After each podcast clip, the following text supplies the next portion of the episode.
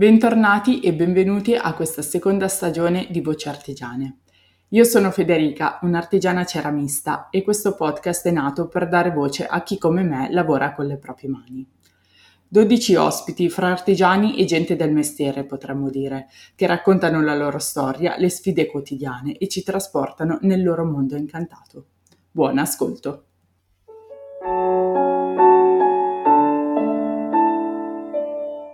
Ciao Elena, grazie di essere qui in questa seconda stagione del podcast eh, Voci Artigiane.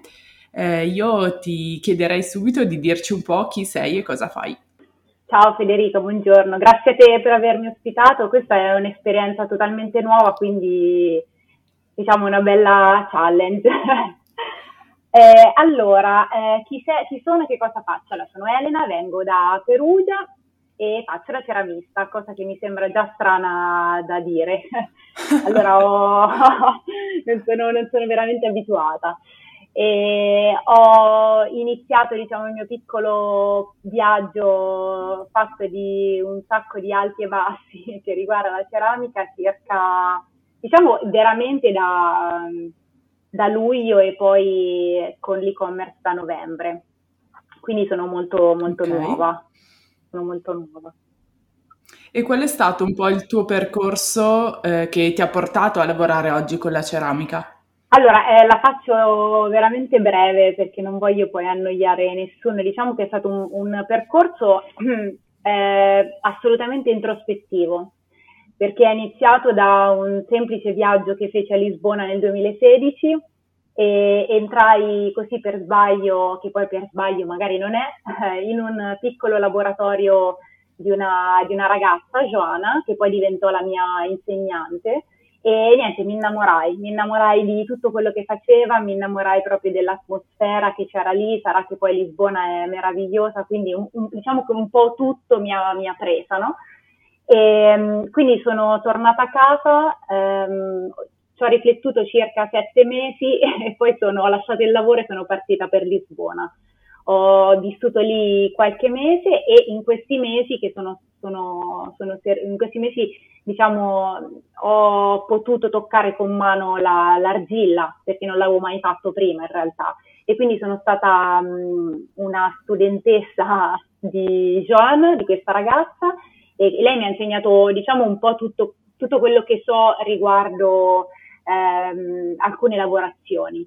E, ehm, e, niente, da lì sono, sono, partita, nel senso sono poi tornata a Perugia, ho tentato un po' di iniziare questo percorso, però ero veramente, veramente spaventata, no? Perché quando poi ti immergi in, una, in qualcosa che è totalmente nuovo, quindi sei totalmente inesperta, eh, non hai soldi, no? All'inizio è tutto un po' così, eh, mi è arrivata un'offerta di lavoro nell'ambito della moda, che poi era l'ambito nel quale lavoravo anche prima, e ho lasciato la ceramica e sono partita per la Svizzera ehm, dove sono stata due anni e mezzo e per questi due anni e mezzo diciamo che ho accantonato un po' la ceramica, non me ne sono dimenticata assolutamente, anzi diciamo che pensavo tutti i giorni sia a Lisbona sia all'argilla sia proprio no, questo sogno di, eh, di creare qualcosa di mio fin tanto che appunto eh, come un cavallo che scalpita, no? ho detto va bene, basta, allora o ci provo adesso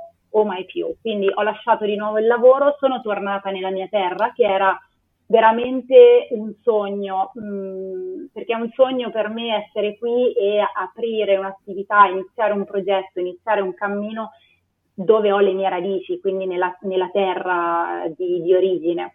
E, e quindi sono tornata nel 2019, sono stata diciamo eh, un annetto tra ceramica ed altri piccoli lavori, un po' anche per capire come iniziare.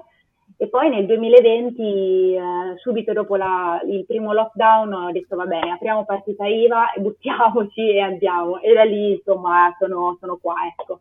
Allora, hai parlato di Lisbona e ehm, c'è un motivo secondo te eh, per cui eh, c'è stato questo, diciamo, colpo di fulmine proprio in questa città? Cioè tu me l'hai raccontata come una città alla quale sei legata, molto significativa per te, no? Sì, ehm, guarda, io credo moltissimo nelle, nelle energie che si, che si creano, no? eh, sia tra persone sia in luoghi. Eh, non so darti una spiegazione sinceramente per, perché proprio Lisbona, però forse in quel momento avevo bisogno di una sorta di rinascita no? interiore e passavo, tra l'altro attraversavo anche un brutto periodo a livello sentimentale, quindi diciamo che proprio mi serviva un po' per ritrovare me stessa in parte. E io non so dirti, però Lisbona e la luce che c'è a Lisbona, l'atmosfera che c'è a Lisbona, l'aria fresca che c'è a Lisbona è qualcosa che a me ha completamente preso, veramente al 100%. Per me l'Umbria e l'Italia è ovviamente la cosa più bella che possa eh, esistere, però subito dopo viene Lisbona. Cioè, per me è, è proprio, non lo so, faccio, faccio, tipo sponsor turistico per Lisbona, ma comunque... Infatti ti ho anche già detto che hai cresciuto la mia voglia di esplorare il Portogallo in generale. Eh, infatti forse ho sbagliato il mestiere, devo fare tipo una guida turistica o la promotrice di viaggi turistici. No, comunque sì, l'atmosfera, la luce, il fatto che sia comunque un, una città, un paese, il Portogallo in generale, ma Lisbona è una città in fermento, quindi fatta di giovani, di giovani che hanno voglia di, di creare qualcosa. Quindi forse l'ho vista un po' simile a me no? in quel momento. Certo, e um, si intuisce però sia guardando i tuoi oggetti che poi sì. eh, guardando un po' tutte le tue presentazioni, quello che scrivi e quello che fai, che c'è un forte legame anche con il Giappone. Sì, sì, praticamente come nella vera vita io salto da un, da un punto all'altro del globo, quindi allora Lisbona mi è servita per iniziare, quindi è servita probabilmente a darmi no, quel quel calcio eh, e dirmi quella spintarella e dirmi vai, però sì, c'è moltissima influenza dal, Giappo- del, dal Giappone o comunque dal, sì, diciamo dal Giappone fondamentalmente, perché sono stata varie volte in Giappone e la cultura giapponese mi ha affascinata e mi ha, continua ad affascinarmi tantissimo, credo che sia fatta eh, da contraddizioni incredibili e quindi forse è questo che mi affascina, è una cultura mh, per certi aspetti totalmente diversa dalla nostra, che, ti, che, secondo me può insegnare molto anche sullo stile di vita e proprio credo che la ceramica poi, il lavoro di ceramista sia anche eh, sia molto vicino no? alla, alla, cultura giapponese anche per il discorso di appunto lo slow living, il fatto che eh, devi avere molta pazienza quando lavori la ceramica e comunque i giapponesi sono i, i maestri no? in questo, quindi dedicano molto tempo, molta dedizione a, varie, a, tutti i vari procedimenti, a tutte le varie pratiche. E, ehm, e ovviamente la ceramica in Giappone è un, diciamo, un punto importantissimo no? della, della loro cultura e della loro tradizione. Quindi mi ha, mi ha veramente sempre molto affascinata e ovviamente non sono eh, così esperta da, da, potermi considerare parte di loro, ma comunque eh, un giorno mi piacerebbe poter andare lì, fare un, magari un workshop lungo e capire ancora meglio, avvicinarmi ancora meglio a questo mondo. Sì, perché poi diciamo che Lisbona è stata per te un po' l'inizio, eh, quello che ti ha dato l'input verso, verso questa materia, ma eh, sia a livello di, di, terre che usi, di colori, di forme, ti ispiri molto invece a quella che è proprio la ceramica giapponese, che anche là c'è una fortissima tradizione. Sì, esatto, cioè, alla fine mh, allora, diciamo che il, il tipo di argilla che utilizzo è arrivato un po' per caso, nel senso che cercavo qualcosa che mi avvicinasse sia al Giappone, hai ragione, qualcosa magari un, un po' di meno visto, qualcosa di assolutamente minimale, eh, quindi che già da solo, già senza bisogno di troppi smalti colorati, troppe lavorazioni, eccetera, già da solo desse una, mh, mm, desse, potesse dare qualcosa eh, al, a, a, poi alla persona che magari se la portava a casa, no? se la porta a casa, quindi Mm-hmm. Ehm, quindi sì, c'è assolutamente tanto del Giappone, credo che ci sia il minimalismo del Giappone, ecco, in, in alcuni casi, perché poi ovviamente la tradizione giapponese ha anche, la ceramica giapponese ha anche ehm, delle parti nelle quali troviamo dei colori, delle, degli smalti bellissimi, no? Però ecco, io ho cercato un po' di avvicinarmi, ma non troppo, diciamo così. Ok, sì, comunque poi mantenere, ed è giusto che sia così, ognuno mette un, un po' del suo, no? Nel eh, senso certo, che certo, eh, magari ispirarsi a un determinato eh, stato, in questo caso una determinata linea, e poi mettere quello che, che uno sente. E parlando di, di ceramica, ehm, cosa rappresenta oggi per te la ceramica? Allora, sono domande molto semplici, in realtà sono domande molto difficili. Allora, rappresenta il tutto, veramente. Ehm, rappresenta il me interiore, quindi Elena, eh, proprio la parte più interiore, più viscerale, rappresenta eh, la parte ovviamente della, del, del lavoro, mm, chiaramente, quindi della professione, rappresenta la parte del gioco, quindi della creatività, dell'esplorazione, del viaggio, è veramente il, tu, il tutto. Io ehm, mi dicono, bueno, tu pensi continuamente alla ceramica, no? non stacchi mai. È vero, non stacco mai, veramente mai, mentalmente mai, ma perché è qualcosa che proprio mi porto dentro, qualcosa che viene con me in ogni, in ogni parte del, del, della mia giornata della mia vita comunque, no? Quindi per me rappresenta, rappresenta proprio uno, una sorta di stile di vita. Ehm, è qualcosa di più di, di, materiale, di qualcosa di materiale, è veramente qualcosa di spirituale. E grazie alla ceramica, grazie anche alle ansie che mi ha provocato la ceramica e la, e la lavorazione della ceramica, sono cresciuta tantissimo. Eh, persone che magari mi conoscono dagli anni passati o comunque persone che mi conoscevano prima, oggi ehm, non, non, ci sono più nella mia vita eh, o ci sono in parte, ma per, perché io ho fatto un cambiamento totale. Ehm, ed è un cambiamento che veramente attribuisco totalmente a, a questo mio percorso eh, che, che, ho appunto con, la, con, l'argilla, con la ceramica, con, con questo stile di vita che, eh, che, ha preso possesso totalmente di tutto e che è, e che è totalmente differente, differente scusami, dallo stile di vita che avevo prima, quindi prima magari ero attenta molto a, ad altre cose, no? a, a, alla frenesia, al, al, produrre, produrre, produrre, essere brava, brava, sempre la migliore, eccetera. Adesso è diverso, nel senso che ehm, anche adesso nel mio lavoro ovviamente voglio fare le cose per bene, ci metto tutta me stessa, ma eh, sto pian piano imparando a prenderla un po' più con calma, quindi a, ehm, ad, ad in, a, a, non lo so, proprio ad immergermi nel, nel, nel, procedimento, nella lavorazione in modo molto più spirituale, molto più zen, quindi capire ed essere consapevoli di quello che sto facendo, di quello che sto sbagliando, del perché ho sbagliato, del provare, cioè, poi alla fine la ceramica è questo, no? Non arrivi, non nasci imparato, tu puoi andare, puoi fare qualsiasi corso tu voglia, puoi spendere tantissimi soldi, andare dai più grandi maestri, ma poi quando sei tu lì eh, con le tue mani sporche che lavori, gli errori ci sono sempre, continuamente, anche dopo vent'anni che fai ceramica ehm, e soprattutto ehm, ci sono diverse sensazioni ogni volta, almeno questo è quello un po' che rappresenta per me, quindi un po' un, un sacco di cose, il tutto, ecco.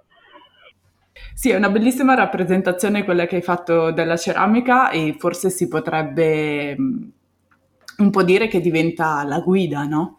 Eh, esatto, io sì. condivido in pieno quello che tu hai detto, l'essere eh, presenti nel momento della creazione il capire eh, e il sentire cosa fanno le nostre mani, come ci muoviamo e eh, anche dove sbagliamo. Ecco, eh, sì, io sì. Eh, penso di aver già citato questa cosa, ma ricordo questa vignetta che avevo visto che diceva eh, un maestro ha sbagliato più di quante volte un apprendista abbia mai provato, quindi appunto non si eh, smette certo. mai di, eh, di sbagliare e di imparare, quindi per questo serve sempre una costante concentrazione e attenzione verso quello che si sta facendo. sì, sì, bellissima questa frase, non l'avevo mai sentita e poi me la mandi scritta così me la tengo bene a mente quando... Dovrei avere ancora la vignetta, quindi sì, assolutamente. Ok, No, perché certe volte ci sono dei, dei, momenti di scompenso più totale, perché ovviamente quando uno fa errori non è che dici ah che bello, ho fatto un errore, via. Invece magari hai buttato al vento, non lo so, 30 pezzi perché il forno è andato male e allora in quei momenti diciamo che la parte zen non è che ci sia eh, così tanto. non, non, si fa molto sentire, ma eh, no. secondo me noi leghiamo questa cosa chiaramente a, al lavoro, ecco. Eh, esatto, fossimo sì, distaccati sì. da questa cosa ed è una cosa che io cerco sempre di mantenere eh, parte del, del, lavoro in laboratorio, cioè mh, mm, mantenere sì eh, la produzione, ma anche darmi del tempo e dello spazio per semplicemente fare qualcosa senza magari avere un vero e proprio obiettivo e godere semplicemente di, di quello che faccio. Ecco. Quindi questo sì è una cosa che ho imparato ad inserire, eh, anche perché poi è la parte dove forse si, si crea di più, si vede di più la, la creatività, si, si, ci si può lasciare più andare. Assolutamente, guarda, sono d'accordo. E mh, mm, no, volevo dirti che sono assolutamente d'accordo con quello che hai detto, l'ho fatto anche io, ho inserito anche un giorno di creatività totale e mh, proprio perché non voglio vedere questa cosa solo come un lavoro, altrimenti poi no, manca la parte di piacere a un certo punto. E, mh, e ti dico che adesso, che comunque sia, quando ho, ho, creato delle cose totalmente trasportate dalla mia creatività e dalle, dalle mie idee, così, no? Sono quelle che eh, realmente hanno, ho venduto più, più velocemente, nemmeno, nemmeno, volendo venderle in realtà. Poi eh, magari le persone l'hanno viste, ah bello, dai, ma lo possiamo prendere? Va bene, ok, cioè alla fine ci, ci, sta, va bene, mi fa anche piacere no, che le persone apprezzano e vogliono un pezzetto di me nelle loro case, però per dire che poi si nota quando qualcosa mh, è, è, è, creato dal trasporto totale, eh, dal trasporto creativo totale, cioè che proprio n- n- non ci sono filtri, non ci sono eh, legami con la parte più professionale ecco, della, della, della professione. Appunto. Mm. E prima abbiamo anche parlato un attimo di slow living e del fatto che eh, i tempi con la ceramica si, si dilatano in un certo senso. Sì. Eh, tu ne parli sì. anche sul tuo sito proprio di slow living e quindi eh, che influenza ha avuto la ceramica, cos'è per te lo slow living e come, come lo vivi magari anche nel quotidiano? Allora, Lo slow living è secondo me un concetto e un modo di vivere che ultimamente è un po' sulla bocca di tutti, ma non so quanti abbiano veramente capito che cosa sia realmente eh, o abbiano veramente provato a farlo. Tant'è che nemmeno io l'avevo capito all'inizio. Ehm, per me lo slow living, al, proprio nel, nel, momento iniziale eh, di, del mio progetto, eh, significava frustrazione completa perché io sono una persona totalmente attiva e che non si concedeva nemmeno un secondo um, di pausa, no? di riposo, nel senso che per me il riposo era quasi un sentirmi in colpa, un sentirmi svogliata. E, e quindi quando sentivo parlare di slow living eh, dicevo sì, il fatto di magari non far niente, mamma mia ragazza, come non far niente? Ma eh, cioè, uno allora slow living significa che nella vita deve essere no, nulla facente in alcuni momenti, poi eh, non è così, chiaramente, nel senso che poi ehm, con la ceramica, appunto grazie sempre alla ceramica, ho capito che eh, lo slow living significa rallentare, no? non fermarsi necessariamente, ma proprio rallentare anche, e per me è stato mh, importante capire che si rallenta anche la mente, quindi non solo la pratica, quindi non solo il fare, ma anche il, il pensare perché poi io sono una persona che eh, pensa continuamente, non spenge mai il cervello, pensa anche a cose inutili, nel senso ehm, mi preoccupo inutilmente, no? nel senso ognuno poi ha le proprie ansie. Uh-huh. Ehm, quindi per me la ceramica ha rappresentato proprio l'inizio dello slow living, cioè l'inizio di, l'inizio di questo rallentamento nella vita. E, ehm, che poi ci è stato anche insegnato un po' da questa pandemia, no? il fatto che mh, mm, eh, ci, dobbiamo pensare un po' più al presente, a come ci stiamo godendo la vita in questo momento, a non dare nulla per scontato e soprattutto a, prender, a prenderci del tempo per noi stessi. Eh, io ci sono per esempio dei giorni nei quali non ho voglia di fare niente, ok? Allora all'inizio dicevo, ah figo, questo è lo slow living, quindi non ho voglia di fare niente, sto a casa e non faccio niente, sto sul divano e non faccio niente. Poi mi sentivo completamente inutile per me stessa, perché in quel momento non stavo imparando niente di questo slow living o di me stessa in generale, no? Allora ho capito che quando uno non ha voglia di fare niente può applicare lo slow living, quindi il rallentare un po' in modo diverso, quindi magari si fanno le cose eh, quelle che ad esempio io vado a studio, faccio le cose che richiedono un pochino meno di un pochino meno concentrazione, magari do una pulita, magari mi faccio un caffè, mi leggo il libro lì a studio, insomma faccio tutto un pochino in modo un po' più rallentato, quindi non faccio niente che sia che coinvolga una concentrazione mentale eh, o una ehm, o una pratica proprio eh, delle, attraverso le mani, eh, quindi niente che possa poi rompere qualcosa, perché in quei momenti magari faccio disastri, quindi tendo a non fare questo. Però comunque ha, mh, mm, cioè, quello che ho capito io, poi magari mi sbaglio, però quello che ho capito io è che lo slow living non è il fermarsi, ma è il rallentare rimanendo comunque attivi ed è un, un rimanere attivi verso noi stessi. Ecco, quindi, eh, quindi, questo sostanzialmente. Ed è difficile, per me è veramente difficile, io lo sto imparando pian pianino, perché il senso veramente di colpa del magari non andare a studio oppure andare a studio e fare cose meno produttive è sempre in agguato, sempre, continuamente, ma perché questa era Elena di qualche anno fa, no? Quindi, quindi torna ogni tanto. Sì, è anche un po' quello che ci hanno non so sempre... Lo, non so tu come lo vivi. Sì, è un po' anche quello che ci hanno sempre, tra virgolette, insegnato, no? Ecco. Ehm, sì, e anche io ho trovato comunque il bisogno di definire, anche io lavoro molto su questa cosa, ma trovo che molti ceramistici lavorano, secondo me c'è una forte connessione tra la materia eh, e quello che ti insegna e, e, lo slow living, no?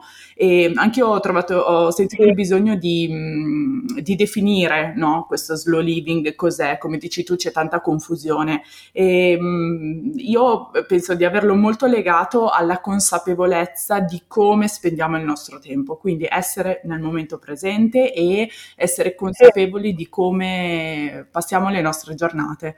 E sono totalmente d'accordo con te che questo eh, tempo che tu racconti in laboratorio, no? eh, pulendo, leggendoti un libro o anche come dicevamo prima, lasciando un po' correre la creatività e facendo cose fini a se stesse, se così vogliamo chiamarle, ma sì, che poi non sono esatto. mai davvero fini a se stesse. Ecco, questo è quello che, eh, che, che è per me, no? Nel senso... Eh, il, il, prendersi del tempo per anche magari ricaricare le energie, riequilibrarsi, vogliamo dire così, eh, quindi accendersi un incenso, pulire lo esatto. spazio, pulire la mente e questo io invece lo trovo eh, molto importante, però sì, per me è consapevolezza, forse è la parola che leggo e che metto più vicina a, eh, allo slow living. Sì, sì, assolutamente, concordo in pieno con quello che dici. Ehm, e credo che noi siamo molto fortunati, cioè tutti i ceramisti sono, o tutti quelli che fanno un lavoro eh, lento come quindi la maggior parte degli artigiani sostanzialmente ehm, sono, siamo e sono tutti fortunati perché nostre, i nostri lavori, le nostre professioni si impongono no? di rallentare. Cioè, io eh, ho provato a fare cose in modo più veloce, però poi il pezzo si rompe, quindi è inutile. C'è la, cera- c'è la, ceramica che mi dice, cara, eh, fermati perché tanto così non va. Quindi eh, quindi alla fine mi sono detto ok, ok, devo veramente dare i giusti tempi e devo rispettare questo, questo, questa materia che è assolutamente per me un, come hai detto tu prima giustamente una guida, no? Quindi l'argilla per me è proprio l'essenza un po' di tutto quanto. Tornando alla tua storia e al fatto che eh, ci hai raccontato di aver iniziato in, in, pandemia in realtà, quindi in questo ultimo anno sì. eh, il tuo percorso, che ruolo hanno avuto oltre al, al sito, quindi all'online, i social nella tua crescita? Allora, questo è un punto dolente eh, perché c'è un po' un odio e amore eh, verso i social. Allora, non sono una persona alla quale fa piacere eh, condividere la propria vita privata, non totalmente almeno. Eh, ho capito che ehm, ho, aperto, ho, allora, ho aperto l'account nel 2016, quindi un sacco di tempo fa poi un po' l'ho abbandonato, poi un po' l'ho ripreso. Ecco, questo, questo veramente odio-amore si è sempre un po' visto, nel senso che sono stata sempre poco costante, perché da una parte credo che sia un, mezzo potentissimo, eh, senza il quale probabilmente io nemmeno sarei qua, nel senso che sarei qua ma con molte meno connessioni, no? Quindi è un, veramente... Um, è un canale super importante. Ehm, è anche un canale molto pericoloso perché ti porta, ti crea delle ansie, delle aspettative importanti. Almeno io, soprattutto eh, durante la pandemia, ma anche dopo, quando ho aperto il sito, eccetera, ho avuto momenti di ansia totale perché magari quel post non se lo filava nessuno, no? un certo post non se lo filava nessuno eh, o avevo pochi commenti o nessuno mi rispondeva magari a delle domande che facevo, no? Quindi ho avuto dei momenti un po' di scompenso. Poi a un certo punto mi sono detta, ma sai chi c'è? Ma qual è il tuo lavoro? Cioè chi sei tu? Sei una ceramista? Sei una digital? Ma che, che cosa fai? Allora, io sono un po' tutto ovviamente perché eh, promuovo il mio brand, quindi devo anche essere nei social, devo essere presente, però credo che poi questo debba essere fatto in modo personale, quindi come ognuno di noi voglia, e senza farsi prendere dalle ansie, perché abbiamo visto che comunque sia eh, Instagram, ad esempio, che è quello che utilizzo di più, non è meritocratico, non è che ti fa andare su e ti, fa, ti rende visibile perché sei bravo e sei bello, no, perché magari stai passi quattro ore al giorno perché posti continuamente, perché interagisci continuamente, commenti continuamente, cose che io non faccio per varie ragioni. Eh, la prima perché non ho tempo, perché eh, dedicare del tempo ai social mi to- toglie tempo alla mia produzione, al mio brand, è cosa che non voglio. E secondo perché sinceramente ehm, sono contenta se magari qualcuno fa una determinata cosa, ma non sento il bisogno di commentare continuamente qualcosa. Eh, e poi soprattutto ho capito anche che ehm, la, c'è una parte dei social che è una parte finta. Allora, eh, io e te ci siamo conosciute fondamentalmente nei, nei social, no? Quindi dal social nascono cose buone, realmente, ma ci sono anche altre cose che sono le mele marce, quindi delle connessioni, delle persone che ti dicono, ah bello il tuo lavoro è, poi magari gli mandi un messaggio e non ti rispondono più, non ti, no? non, oppure mh, mm, si dimentichi, cioè non è che sempre nascono connessioni vere o, eh, o, amicizie, con alcuni sì, con altri no, e uno se ne fa una ragione, quindi credo che ci serva un po' di equilibrio in questo. E, in ogni caso, a me, eh, in un certo senso, eh, Instagram mi ha spronato molto, mi ha fatto conoscere per esempio ehm, persone interessanti, creative, dalle quali ho imparato determinate cose, sto imparando a fare i video e non è che sto imparando a fare i video perché ah, voglio, eh, voglio fare mille video e così ho molti più follower, no, ho imparato a fare video, sto imparando a fare video perché vedevo il fare video e l'editing del video, ad esempio, come qualcosa di irraggiungibile. Poi dicevo no, no, ma io sì, ciao i video, ma non sono assolutamente in grado nemmeno di entrare nel programma per fare la post-produzione del video. Invece è carino perché magari sono entrata, ci sto prendendo confidenza, mi piace, no? Quindi diciamo che ci sono i pro e i contro. Non so, eh, tu che cosa ne pensi e come vivi tu i social? Ma ehm, sicuramente anche io all'inizio ho avuto bisogno di trovare, e penso adesso, ad oggi, di averlo un po' trovato questo equilibrio e questo distacco anche. Eh, e mm-hmm. assolutamente come dici tu non, non, possiamo, forse anche visto il lavoro che facciamo e non è il nostro lavoro principale, quindi non possiamo essere presenti sempre sui social, quindi trovare quelle cose poche, giuste, eh, che eh, ci portino quello che, che, che cerchiamo. Ecco. Eh, e poi assolutamente sì, anch'io ehm, ho avuto, eh, anch'io non, non sono eh, particolarmente eh, diciamo amante di questo mondo online, però assolutamente riconosco la, la, possibilità di creare delle connessioni che altrimenti non si sarebbero mai create e connessioni belle. Eh, non... Quindi sì. Sì, assolutamente. Non ci saremmo mai, mai parlate io e te. Esatto, ad esempio, esattamente. Eh. Sì, sì, sì.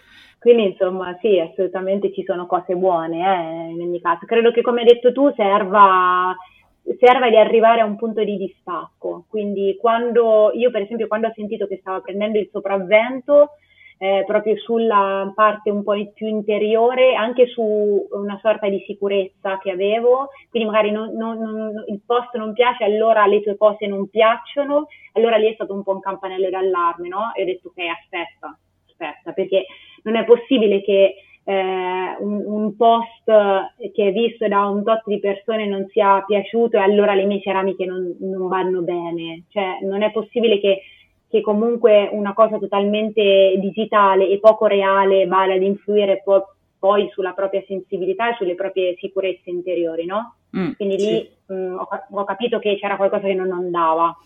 Sì, sì, ma è, mm, cioè, secondo me giocano molto anche su questa cosa, nel senso che c'è molto il rischio di cadere eh, in, questo, in questo tranello. E poi all'inizio è difficilissimo creare sia delle connessioni che un giro tale che ti permette di avere una certa eh, visibilità, bisogna capire anche cosa interessa poi al tuo pubblico, quindi ci sono tutta una serie di cose da sperimentare e da capire, l'importante è appunto non far diventare questi, non so, questi like, questi riscontri e quant'altro eh, la tua, non so, ragione principale di, di essere online anche. Assolutamente, assolutamente, soprattutto che ecco, mm. il, il lavoro, la professione è un'altra, quindi se, insomma, se Instagram ad esempio prende il sopravvento e, e eh, passi 4 ore, 5 ore su Instagram e 3 in laboratorio, insomma ecco, poi si confondono le cose poi. Eh. Esatto, sì, sì, sì, sì. E visto che stiamo parlando di social, ti chiedo anche di dirci dove eh, ti possiamo trovare. Qual, qual, è il tuo nome? Endiadi eh, Ceramic con uh, l'underscore tra le due parole, quindi Endiadi underscore Ceramic, Ceramic, è detto in italiano. E stessa cosa per Facebook, è lo stesso. Lo stesso. E... Quindi Instagram, Facebook? Instagram, Facebook, sì, Facebook praticamente è un po' nel dimenticatoio, nel senso che è collegato ad Instagram, ma veramente non ci spendo poi così tanto tempo, ehm, Instagram di più e poi c'è il sito, il sito internet che è www.endiediceramic.com e poi vabbè c'è la mail, eh, però ecco, info-endiediceramic.com. Ok, e ti riservo questa ultima domanda per concludere. Se ci vuoi svelare, rivelare qualche piccolo sogno, progetto, grande, piccolo, lontano, vicino che hai per il futuro. Questa è la domanda più difficile di tutte. allora, allora, sicuramente il futuro prossimo, nel futuro prossimo spero, mi auguro che Indiedi cresca sempre di più, cresca eh, non troppo in modo esponenziale perché poi io sono da sola, quindi questo anche mi fa paura, però spero che cresca, spero di crescere anch'io con lei, eh, quindi adesso aprirò, spero fine maggio, i corsi eh, e questa, questo anche è un, ehm, è un, viaggio, un percorso super interessante, mi è sempre piaciuto insegnare no? un po' e nel mio piccolo veramente con moltissima umiltà. Eh, mi, pia- mi, pi- mi, piace l'idea di poter avere delle persone con me in laboratorio alle quali un po' far provare questa sensazione di, eh, di, so, di creare qualcosa per se stesse con le proprie mani, portarsela a casa, magari mangiarci, berci, eccetera.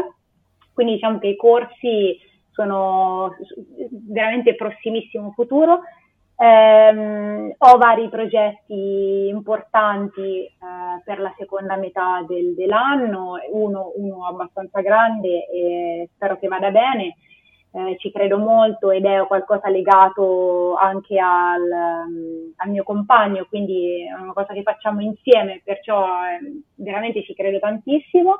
Per il futuro più avanti ehm, spero di poter viaggi- continuare o comunque ricominciare a viaggiare perché ho anche lì vari progetti in mente che mi porto dietro da tanto tempo e che spero di poter uh, finalmente realizzare o comunque iniziare a realizzare, eh, perché anche lì è un cammino che comunque richiederà tempo e, e, sicuramente spero il prossimo anno di poter andare questo benedetto mese in Giappone e fare il workshop che voglio fare da un paio d'anni. Okay. Quindi intanto fermiamoci qua, perché poi dopo ce ne sono altri, ma veramente alla lunga. Quindi intanto fermiamoci qua. Va bene, io ti ringrazio di questa chiacchierata e speriamo di vederci presto. Assolutamente, assolutamente. Grazie ancora, grazie ancora.